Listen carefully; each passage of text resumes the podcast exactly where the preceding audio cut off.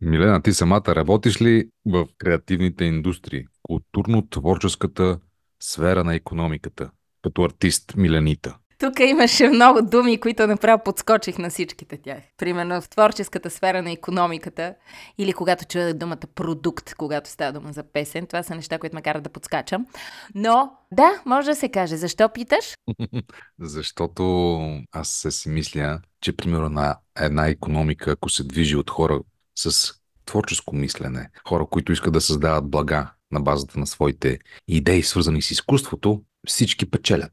Музиката, киното, театъра, фестивалите, видеоигрите, архитектурата, дизайна, какво ли не, всъщност допринасят за економиката, така както транспорта, услугите, храната, туризма и всички други неща, които се подразбират. Но изкуството не се подразбира.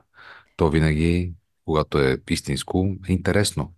Има и реални измерители, измерватели и данни, които казват, друг път сме говорили също в този подкаст, че при правилна инвестиция в културен продукт, давам ти пример с Пловдив 2019, Европейска столица на културата, говорихме с Виктор Янков тук в този подкаст, при инвестирани 25 милиона, около 25 милиона за програма и за съдържание и за инфраструктура в град Пловдив. Възвръщаемостта в местната економика са 400 милиона за времето на инициативата Европейска столица на културата Пловдив 2019. Но този преамбил идва да ни каже, че има едно събитие, което ще обсъжда именно това в перспектива. То се казва Креатек или Креатех на български. И при нас е Ергана Гранчарова, която е участник. Тя продуцира видеоигри. Привет! Здравейте, благодаря за поканата. Но може да говори за целият контекст и по темата. Така, как ти се хареса, Гери, този анонс, който ние с Милена така закачливо обикновено правим? Така бих казала, че доста ми се хареса. Това е една от основните причини, поради които аз съм в креативния сектор, защото смятам, че той създава изключително добавена стойност за економиката. Така че определено на прав път сте. Или на прав път сме, защото това е моето мнение. Разкажи ми какви игри правите, с какво вие допринасяте за тази среда, за забавленията, но и за економиката. Нашата дейност като цяло е разделена на две части. По-основната ни дейност е именно разработката на собствени видеоигри, включително и такива за виртуална реалност. Към момента на пазара имаме издадени две игри за виртуална реалност, които всъщност продаваме в клубове, VR клубове по целия свят. Игрите и двете могат да бъдат открити в над 700 такива, като най-активни сме в Америка и Канада. И така по-основната ни игра, която е нещо малко по-различно на пазара, с комиксов арт стил, с много интересни гейм механики, където всъщност ние влизаме в ролята на магиосници и се дуалираме едни и други. Беше по едно време в топ 6 на най-играни мултиплеер игри в VR клубовете по света. Другата ни VR игра е малко по-тематична, коледна, пъзел игра, по-скоро за забавление по празниците. Така, това са два по-мънички проекта, които нашето студио е разработило. Под по-мънички имам предвид проекти разработени за всичко между 6, 8, 10 месеца. От там нататък имаме две дема на сериозни а, видеоигри, като в момента най-новото а, демо, по което работим, е за игра, която сега не знам дали всички ще ме разберат, но поне за тези хора, които са геймари, uh, First Person Roguelike игра. Тоест, отново uh, имаме битки, но в същото време имаме история, отново имаме интересен, различен арт стил. Всъщност, uh, това, което хората могат да направят е на това събитие, което малко по-късно ще представим, Createch Summit Southeast Europe. На 29 февруари и на 1 март ние ще имаме и штант, освен всичко останало. И на този штант ще покажем покажем демото именно на тази най-нова игра. Добре, чудесно. Какъв е смисъл от подобни събития? Ще има международни лектори, ще има хора, които наистина са от културно-творческите индустрии. Кои са според теб също така идеите, които си заслужава да бъдат обсъждани на подобни форуми? Идеите са много, но нека да започнем от въпроса ти защо има смисъл. Смисъл на първо място има, защото много рядко се случват събития, които са свързани с креативната индустрия в България. Обикновено ние, професионалистите от различни сфери, било то кино, било то а, игри, било то дизайн, било то виртуална добавена реалност и така нататък. Много често пътуваме по различни конференции и всъщност гледаме едни лектори, които този път пък обаче успяхме да доведем в България. Така че на първо място важното е, че все повече лектори от доказани компании с доказан професионален опит имат интерес и разпознават България като дестинация, на която биха дошли да говорят. Дестинация, която е част от Балканите и сега те първа започва да се бори за своето място в креативния сектор. Освен това, всяка една индустрия има нужда от своите кадри, има нужда да привлече хора, които искат да работят в нея. Така че случването на такива събития подпомага и това, популяризирането на индустрията, популяризирането на това хората да разберат, че и тук в България има студия, които разработват продукти на световно ниво и че те могат да дойдат и да работят вътре в тях. Разбира се, имаме не на последно място и хайде да го примесим забавление с това да чуеш нещо ново. В крайна сметка събитието е безплатно и съответно аз апелирам към всеки един човек, който има интерес към креативните индустрии, към това, което избрихме малко по-рано. Нека да дойде. Всеки ще може да си вземе нещо за себе си. Сега в момент, в който Виждаме на световно ниво рецесия. Примерно в гейминг индустрията нещата не вървят добре. Има много съкратени хора, има много студия, които затварят. По отношение на виртуална добавена реалност, там пък виждаме развитие, но заради рецесията отново малко се а, спъват някакви сделки. Това, което искаме ние да покажем със събитието е, че това е един период, който е кратичък, период, който ние всички трябва да стиснем зъби и да гледаме в бъдеще. И искаме да покажем то, точно тези успешни истории на лекторите, които идват на компаниите, които представляват. И така да си тръгнем всички позитивно заредени, готови за нови подвизи, ако така мога да ги нарека. Когато става дума за нови подвизи в метавърс, в виртуалната реалност, в игрите, кои са според теб значимите нововведения, които ще променят живота ни или начин по който комуникираме, или начин по който се забавляваме? Първото нещо, което ми изниква на ума е изкуственият интелект, тъй като това е тема, която е така доста обсъждана. Генеративният изкуствен интелект и размиването на границите между филми, видеоигри и сега тази модерна дума метавърс, която все повече и по-често чуваме. Представи си едно бъдеще, в което, окей, нямаме граница между филм и игра ти казваш вътре какво да се случи в това, което гледаш. Ти го преживяваш от свое собствено лице. И, например, генеративният изкуствен интелект позволява на мен и на теб да бъде разказана една и съща сюжетна линия. Но, например, аз да я преживея къде? На Марс.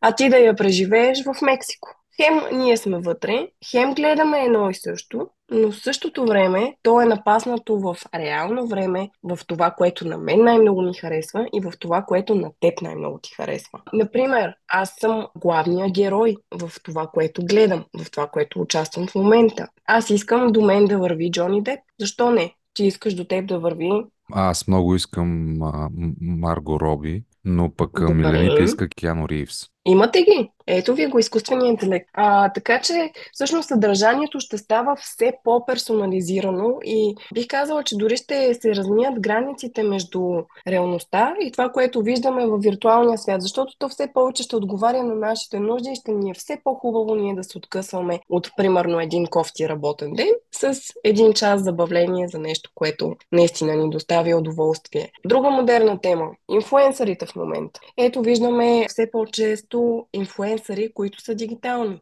На този етап тези инфуенсъри са просто снимки.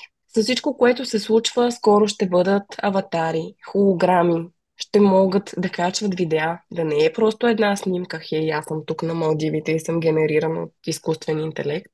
Ами, хей, ела ме виж аз какво правя и как се забавлявам на Малдивите. Така че аз бих казала, че това, което предстои е интересно, това, което предстои е много креативно. Въпросът е всяка една компания по какъв начин го използва, за да бъде нали, за хубаво на потребителите съответно. Виртуалната реалност, добавената реалност. Тръгнах с това, че дейността ни е разделена на две. Всъщност другата част, с която ние се занимаваме, е предоставяне на аутсорс услуги именно в виртуална реалност и добавена реалност. Ние разработваме всичко от оживяващи реклами до много сериозни тренинг симулации. Тук говорим за реализъм. Представи си колко по-лесно е ти да обучиш своите служители, примерно, как Нека, мина, военно действие. Сега наскоро правихме чиста стая. Тоест, не е необходимо там, когато има някаква опасност за тях, за тях нали, ти да ги учиш в реална среда, като ние можем да пренесем едно към едно този реализъм в виртуална среда и всички да са на безопасност и тогава, когато те вече са обучени, да отидат и да действат. Така че аз виждам хубави неща, има много да се работи категорично, докато а, стигнем до тях. И отново отговорност е на всяка една компания да използва всичките тези инструменти за хубаво. Добре, нещо друго важно. По принцип, вашето събитие Createch Summit South East Europe да. все пак ще фокусира дискусиите и около региона. Това събитие ще се случи на 29 февруари и 1 март в Топо Централа София. Кое е специфичното на този регион? Източна Европа, България. С какво можем да сме интересни на света? Според мен това, с което сме интересни, на първо място е, че във всичките тези региони има изключително добре подготвени професионалисти, които работят в индустрията. Дали тук все още на Балканите е малко по-ефтино, отколкото в Америка и Европа, не мога да кажа. Като че ли започват малко да се изравняват цените. Но да кажем, че това е нещо, което все още е притегателно по отношение на аутсорса от Америка, Европа към Балканския регион, да кажем. Много добре подготвени професионалисти, една идея по-низки цени. Нали? Защо не, като собственик на бизнес, да се насочиш насам. Освен това, тук, особено пък в България, има следната ситуация. Много често студия като нашето да не кажа всичките, не разполагаме с достатъчно средства да направим достатъчно конкурентен продукт на такива в Западна Европа, в Америка. И тук идва, нека да го наречем, иновативното мислене, нагаждането. Тук ни идват всякакви идеи по какъв начин ние можем да успеем да достигнем максимално това качество с по-малко пари. Така че това също е интересно. Начина на мислене е различен. Хората тук а, са много работещи. Нека така да го кажем. Много работещи. Защото все по-често с аутсорса работим с а, Западна Европа и виждам, че много често собствениците казват хей, искам този човек да ми пасва на настроението, искам да е забавен, искам да нали, да, да припознава културните ценности, докато тук в България ние искаме да работим и да случваме. Така че тази упоритост, примесена с професионализъм, примесена, че все пак нали, ние тук на Балканите трябва да имаме център, който да бъде на креативните а, индустрии, според мен прави региона популярен и аз лично се надявам България да стане този център след време. А, за след време да си поговорим на края на този разговор, Гери. Да. Как би изглеждал света след 5-10 години. Разкажи ни как ти си представяш, че ще живеем, как ще изглеждат рекламите, забавленията, комуникацията. Дай някаква проекция за бъдещето. Проектира и какво ще стане. Честно казано, за 5-10 години аз не смятам, че ще има много голяма разлика. Но по-скоро, според мен, ще можем все по-добре да използваме именно тези инструменти. Виртуална реалност, добавена реалност, изкуствен интелект, така наречения метавърс, който пак на няколко пъти зачеркнах, просто ще бъдат малко повече с нас в ежедневието. Много често чувам хората, дори тук не е само за креативните индустрии, нали, цялото това нещо. Това си, това си се използва навсякъде. Много често хората казват, хей, изкуственият интелект навлиза, ние ще останем без работа. Докато аз пък не смятам така. Аз смятам, че изкуственият интелект ще позволи на креативните хора да си освободят време именно за тази креативност, която имат и за иновиране, а пък изкуственият интелект да поеме простичките ежедневни задачи, които така или иначе ние трябва да свършим и най-често те взимат 80% от нашия работен ден, но няма кой да ги свърши. Така че представи си всичко, което ти е досадно и трябва да свършиш, да ти го свърши изкуственият интелект и оттам нататък ти да имаш замаха да си креативен, да гледаш в бъдещето. Просто, особено за игрите, да измислиш нова гейм механика, някакъв по-интересен environment. При нас много ни помага изкуственият интелект също така и за един от етапите, всъщност един от първите етапи, а, с които започва дадена игра, концепцията и съответно концепциите по какъв начин ще изглежда арт стила и. Много по-лесно е ние да генерираме определени изображения, след това да ги донарисуваме отгоре, да напаснем, отколкото представи си нашия художник да започне от нулата, да рисува, да рисува и аз да съм, хей, това не ми харесва. Не, това също не ми харесва. Той е прекарал два месеца да рисува и аз съм казала, нищо от това не става. Искам го еди как си, искам го еди как си.